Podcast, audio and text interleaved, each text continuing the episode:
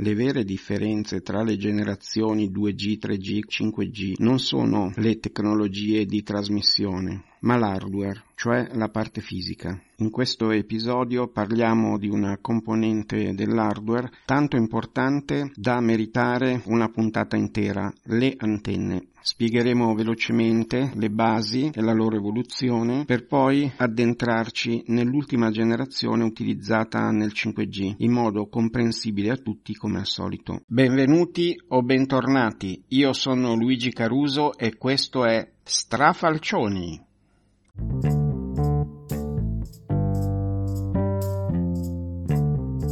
Stiamo parlando di trasmissioni radio. Come sappiamo, queste vengono effettuate con le onde elettromagnetiche, due termini che indicano molte cose. Il primo onde, immaginiamo un'onda tipo quella del mare, che si trasmette verso l'infinito. Il secondo termine composto ci indica in che modo si muove questa onda, attraverso la trasformazione da un campo in termine tecnico elettrico, campo elettrico, che crea un campo magnetico, che a sua volta crea un campo elettrico, che a sua volta crea un campo magnetico e in questo modo l'onda cammina. Il termine tecnico è si propaga nell'etere, cioè nell'aria, nello spazio, praticamente viene fermata soltanto dagli ostacoli fisici.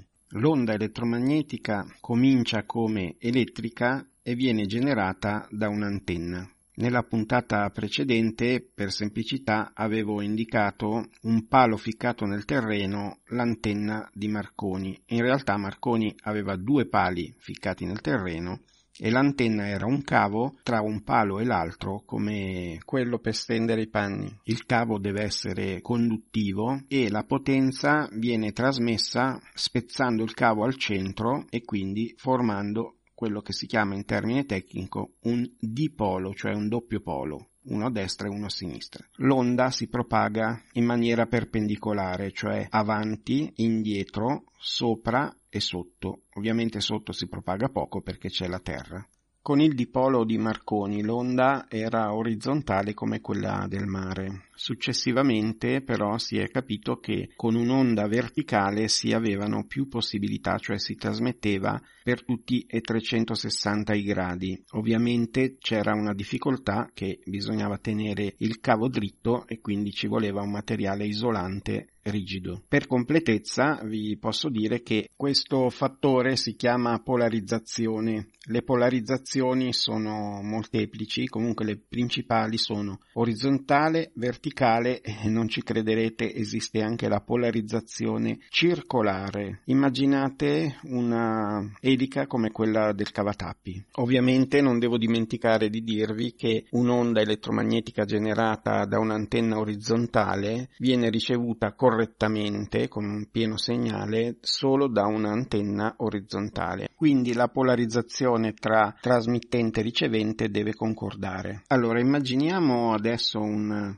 struttura come quella di una canna da pesca, quella senza gli anelli. All'interno possiamo mettere un cavo e abbiamo costruito la nostra antenna verticale. Ma che lunghezza deve avere? La lunghezza è molto importante perché l'antenna deve essere accordata come la corda di una chitarra sulla banda di frequenza su cui deve lavorare. Terminate le basi, parliamo un po' di evoluzione. Collegando all'antenna un trasmettitore con la regolazione di potenza possiamo trasmettere con il segnale giusto per la ricevente. Sarà proprio questa a indicarlo. Chiameremo da questo momento la ricevente terminale. Come per le apparecchiature c'è una rincorsa verso un minor consumo di corrente, così per le antenne c'è stata una rincorsa verso sistemi con un guadagno maggiore, cioè un'antenna che con la stessa potenza riesce a trasmettere a una distanza maggiore. Forse per caso qualcuno ha scoperto che introducendo all'interno dell'antenna più di un cavo isolato ma collegato assieme alla base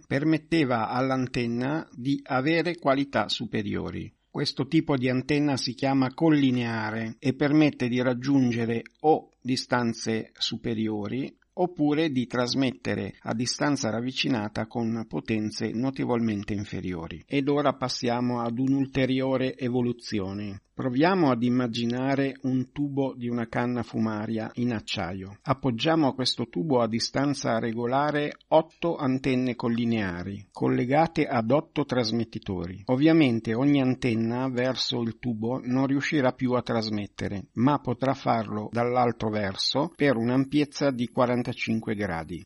Riuscite ad immaginare, collegando un sistema di collettori, che cos'è in grado di fare questo tipo di antenna? Potrebbe trasmettere a lunga distanza il segnale a 360 gradi oppure di convogliarlo in un'unica porzione, verso un punto preciso, raggiunto non da una sola antenna, ma da due antenne contigue nel punto di intersezione. Ma non è finita qui. Il vecchio sistema sceglieva il ponte radio radio più vicino. Il sistema LTE è in grado di ricevere contemporaneamente tre o più ponti radio. Quindi sul terminale potrebbe convogliare la potenza di tre ponti contemporaneamente. Ovviamente questo non per bruciare l'apparecchiatura, ma per avere la massima potenza, per avere il massimo segnale e quindi la massima velocità di trasmissione. Giusto, ma qual è la velocità di trasmissione? Vi ricordate il wifi più utilizzato, quello che aveva una decina, 10-12 canali. Per ogni canale, a seconda delle condizioni, poteva, anzi riesce a trasmettere dai 5,5 megabit al secondo fino a 50 megabit al secondo. Abbiamo detto che LTE su 5G trasmette con 1024 canali contemporaneamente, che sul terminale c'è sempre il massimo segnale e quindi possiamo trasmettere da 5,6 gigabit in teoria a velocità superiori a 50 gigabit al secondo. Se pensate però che questo sia il bello del 5G, questo in realtà è solo l'inizio. Aspettate le prossime puntate.